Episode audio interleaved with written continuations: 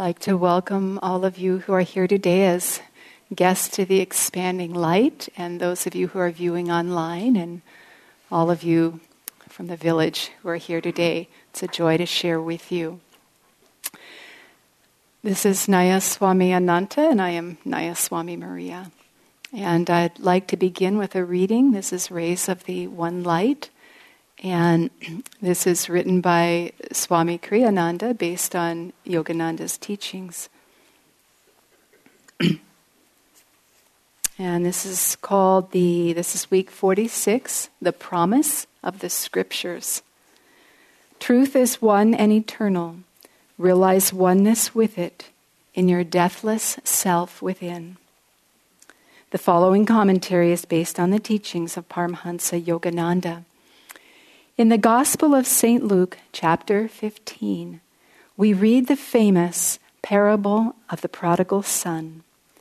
Jesus tells of the man who took the wealth bestowed on him by his father and squandered it in foreign lands, where he fell into evil ways. At last, repentant, he returned to his father's home. When his father saw him, he was Jesus tells us, moved with compassion, and ran and fell upon his neck and kissed him. And the son said to him, Father, I have sinned against heaven and before thee. I am no longer worthy to be called thy son. But the father said to his servants, Fetch quickly the best robe and put it on him and give him a ring for his finger and sandals for his feet. And bring out the fatted calf and kill it. And let us eat and make merry, because this my son was dead and his and has come to life again. He was lost and he is found. And they began to make merry. Small hearted human beings, identified as they are with their little egos, give exaggerated importance to any slight they receive from others. Thus, they imagine God, like them, to be pre- petty, unpardoning, and vindictive. In God's eyes, however, when human beings go astray, there is nothing to forgive. All of us are aspects only of his own self. He who made us resides in us. He is not far away from us in some far off heaven. His call to us always is to return to our home within. The way of return is described in the Bhagavad Gita in the sixth chapter. Supreme blessedness is that yogi's who has completely calmed his mind, controlled his ego active tendencies, rajas, and purged himself of desire, thereby attaining oneness with Brahma, the infinite spirit. Thus, through Holy Scripture, God has spoken to mankind. Om,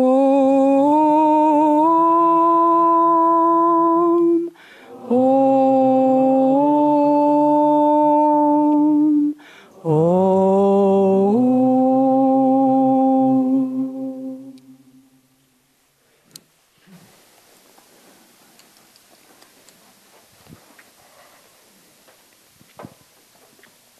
Well, I'd also like to welcome you because it's an honor to be here today with all of you. I'd like to read from Whispers from Eternity. This is a book that Yogananda wrote. And this is a prayer demand I demand to return home. Impediments, beware. Flee my path. I am homeward bound.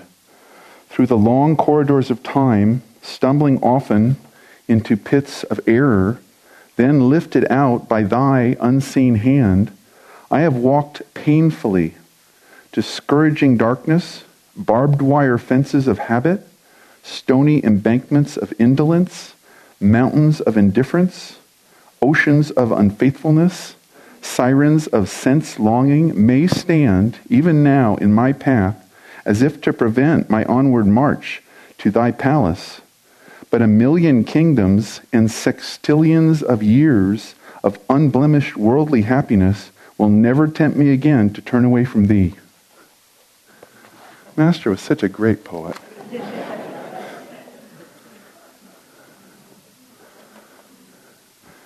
Our reading today is from the um, prodigal son. And I have to tell you a true story from uh, Marie and I were the ministers in Ananda, Sacramento for many years, many decades. And uh, we had one disciple, wonderful disciple, who we loved dearly, lived in the community with us. And she um, didn't make it to service much and she'd make it at Christmas or Master's birthday or something, but she, she generally wouldn't make it to service. And f- this is a true story. Four years in a row, she came to a service, one service, the prodigal son. she got it after about the second one, but it kept happening too. so she was welcomed home with welcome arms, and maybe even through the magic of the internet, she's watching us today, and if she is, Welcome home, sister. so, the story of the prodigal son, in, on one level, I feel like we should just read it and skip the talk because it is so touching and so real. But why is it so touching?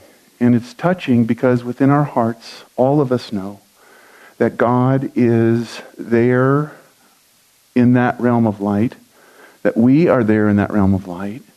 We've wandered into this realm of duality and convinced ourselves pretty thoroughly that we're away from God, that we don't have any money, that we're feeding the pigs, you know, this stuff that's happening to the prodigal son. But in our hearts, we know that that is not the reality, and we know that the sooner we get home, the better it is, and that the masters and the saints and all of our brothers and sisters are welcoming us to come back from the delusion of separateness from God. Paramahansa Yogananda said that the scriptures are true on all levels of our being. They are instructive and helpful on all levels. And I'd like to just kind of look at the prodigal son from a couple of levels, and maybe it'll help us as we go through the week to, to stay in the realm with the father and the robe and the, the fatted calf. we'll, we'll deal with Indra and Cullen on that one, but the, uh, the reality that we belong and live in joy. And that the Maya, the separation, is by its own nature unfulfilling sooner or later. In the translation, I, I was reading a copy of this parable in the Bible, and they use the term riotous living, was where the prodigal son, what he was doing with his time. And uh, for I think for most of the people in this uh, satsang today, and for most people that are interested in Ananda, riotous living is a long way in the rearview mirror and not really that, that close. But we do stray from the realm of light. We stray from the realm of our home in God. And more or less, which is the nature of Maya, we get ourselves separate from God and we come to these points where we realize, I'm not fulfilled. I'm not happy. I'm feeding swine here. What what's wrong? And what's wrong is that we're getting separate from the fulfillment of spirit, from the fulfillment of God. Sometimes we concoct this ourselves. And I'll tell you another true story. a friend of mine uh, was with the Ananda Sacramento Sangha. A dear friend of ours, worked with Trimurti and I, and was a wonderful disciple. And then long story short, karma happened. He had a couple of daughters and he was divorced and the wife was not into the path and this, that, and the other thing. He had to move away. Okay. It happens, you know. So he moved away. Ten years went by. I didn't see him once. I called him and, you know, we kept in touch kind of vaguely. And one day he came to the Sangha and we welcomed him and we said hi and he said, Anant, I want to talk to you. I said, sure, let's talk. So we went off and sat down, talked. He said, I just want to apologize for the behavior that I exhibited when I left. I said, What are you talking about? He goes, No, I, I just, I really, I blew it. I behaved really badly and I I said these things and I was rude. And I said, No, you weren't. I said, I was here. you didn't, you didn't do anything inconse- you know, in, inappropriate at all. He was perfectly fine. Just karma had happened. He had to move.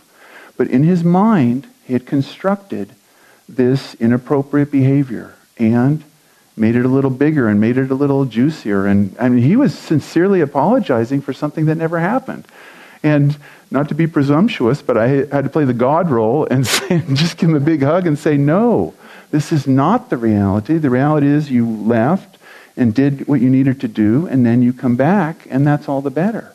But it was really instructive to me because you see that we construct these in Maya, in delusion, in separation, we construct these things. We're not worthy. Uh, what does the, the prodigal son say? I'm not worthy to be your son. You know, I took, I took all this money. What teenager would not blow his cash on a, a party? I mean, it's just, it's natural. It's normal. This is the way we're built. And then have the sophistication to turn it around.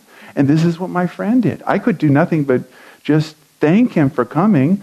But in a part of me was like, Why'd you wait 10 years? We could have had this conversation five years ago, eight years ago, nine years ago, nine years, 11 months ago. We could have just cut this. But the more that you're away from God, the delusion just builds up. And we build it up. So, one of the ways that in our world, in our life, we leave our home in God is not so much likely to be uh, riotous living, but more leaving our home of peace for rajas, for worldly excitement, for something that seems at the time to be a good idea. But as soon as we catch it, we just got to come home. We have to come back to our home in God. What are the hallmarks of our home in God? Relaxation in the self, concentration at the point between the eyebrows, daily deep meditation, chanting, thinking of God, animating your life with the reality of spirit so that you don't leave your home in God. You don't, excuse me, meditate and then go to work. You meditate and take your meditation to work. You have to construct your home. Home is a green hill. Home is everywhere. Everything that we're doing is part of God's Leela. We're working at our karma, but we shouldn't leave the kingdom of God to do it. We should bring God to work. We should bring God to play. We should bring God to relationships. We should bring God to business. We should bring God to our politics and everything that we do so that we don't ever leave home. It's interesting that, and when the, the father sees the kid coming back, he goes towards him in the story. And we didn't read that passage, but he, he goes to him and greets him. This is God reaching out to us and lots of times, new people on the path, when they, they sort of turn towards God or turn towards the possibility that spirit might be something they might want to use, they make a movement towards it.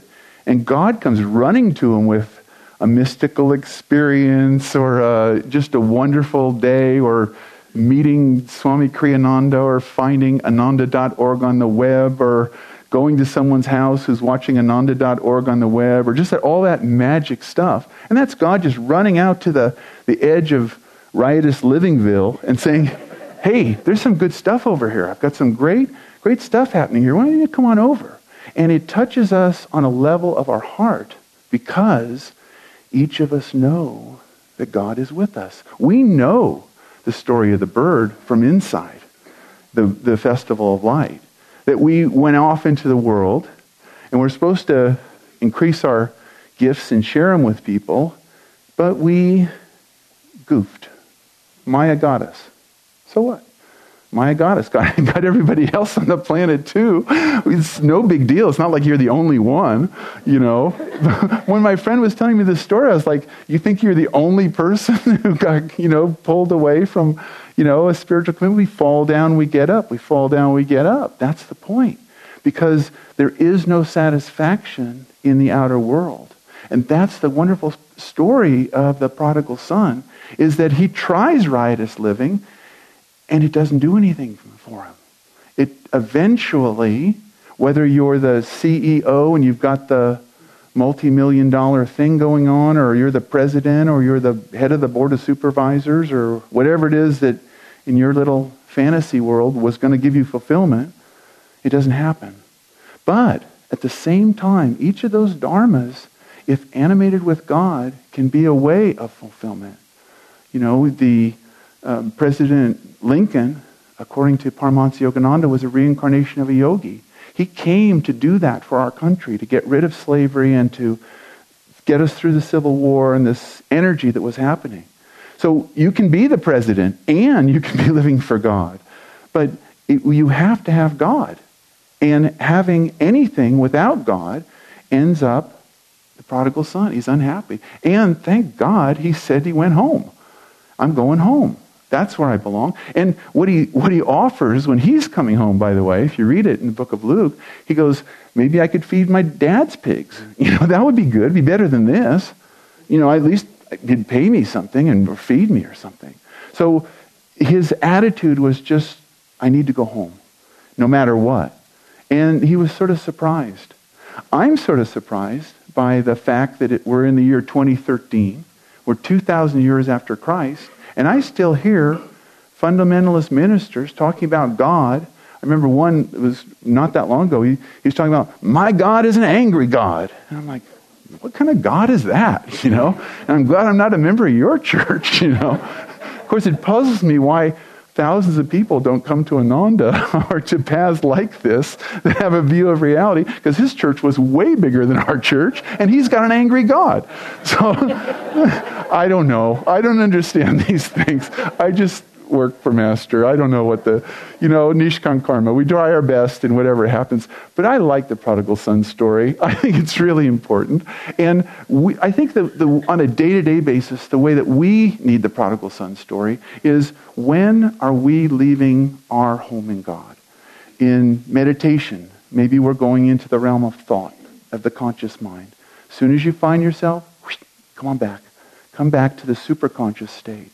Become familiar and at home with a superconscious experience in meditation. And that's why we teach techniques of meditation, is so you can enter into that realm. But as soon as you find yourself drifting out into the realm of thought, just come back, practice Hong Sau, watch the breath, come into that reality, I am spirit, Hong Sau. I'm not this body, I'm not this age, I'm not this position in life, I'm not this political party. I'm not this set of beliefs. I am something infinitely more beautiful. I am a child of the Heavenly Father. That reality needs to be ingrained in us so that the delusion will regularly and steadily dissipate in our lives. Paramahansa Yogananda said that the spiritual life is difficult at first and then effortlessly liberating. Why is that?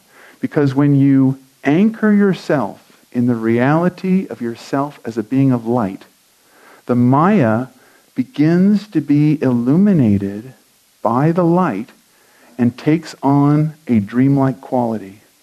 It becomes more and more fuzzy and ungripping, if that's the correct term. But it just doesn't really hold you like it does. It's a hypnosis. The world that you are form, you are this body, you are born in this ethnicity, you are this job, you are this, um, you know, monetary um, demographic, whatever you are. You're not that. You are a child of the Father, the Divine Mother. You are infinite light. If you sink in that in meditation deeply and relax into it, and it becomes your reality, then as soon as you feel yourself drifting over that line into that reality, you sense it and you pull yourself back, effortlessly liberating.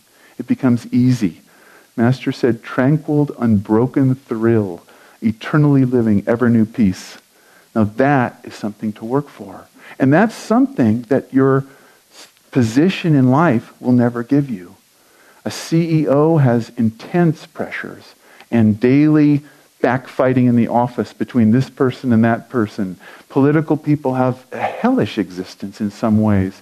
And if it's your dharma to be a politician, Bring that tranquil, unbroken thrill into that reality.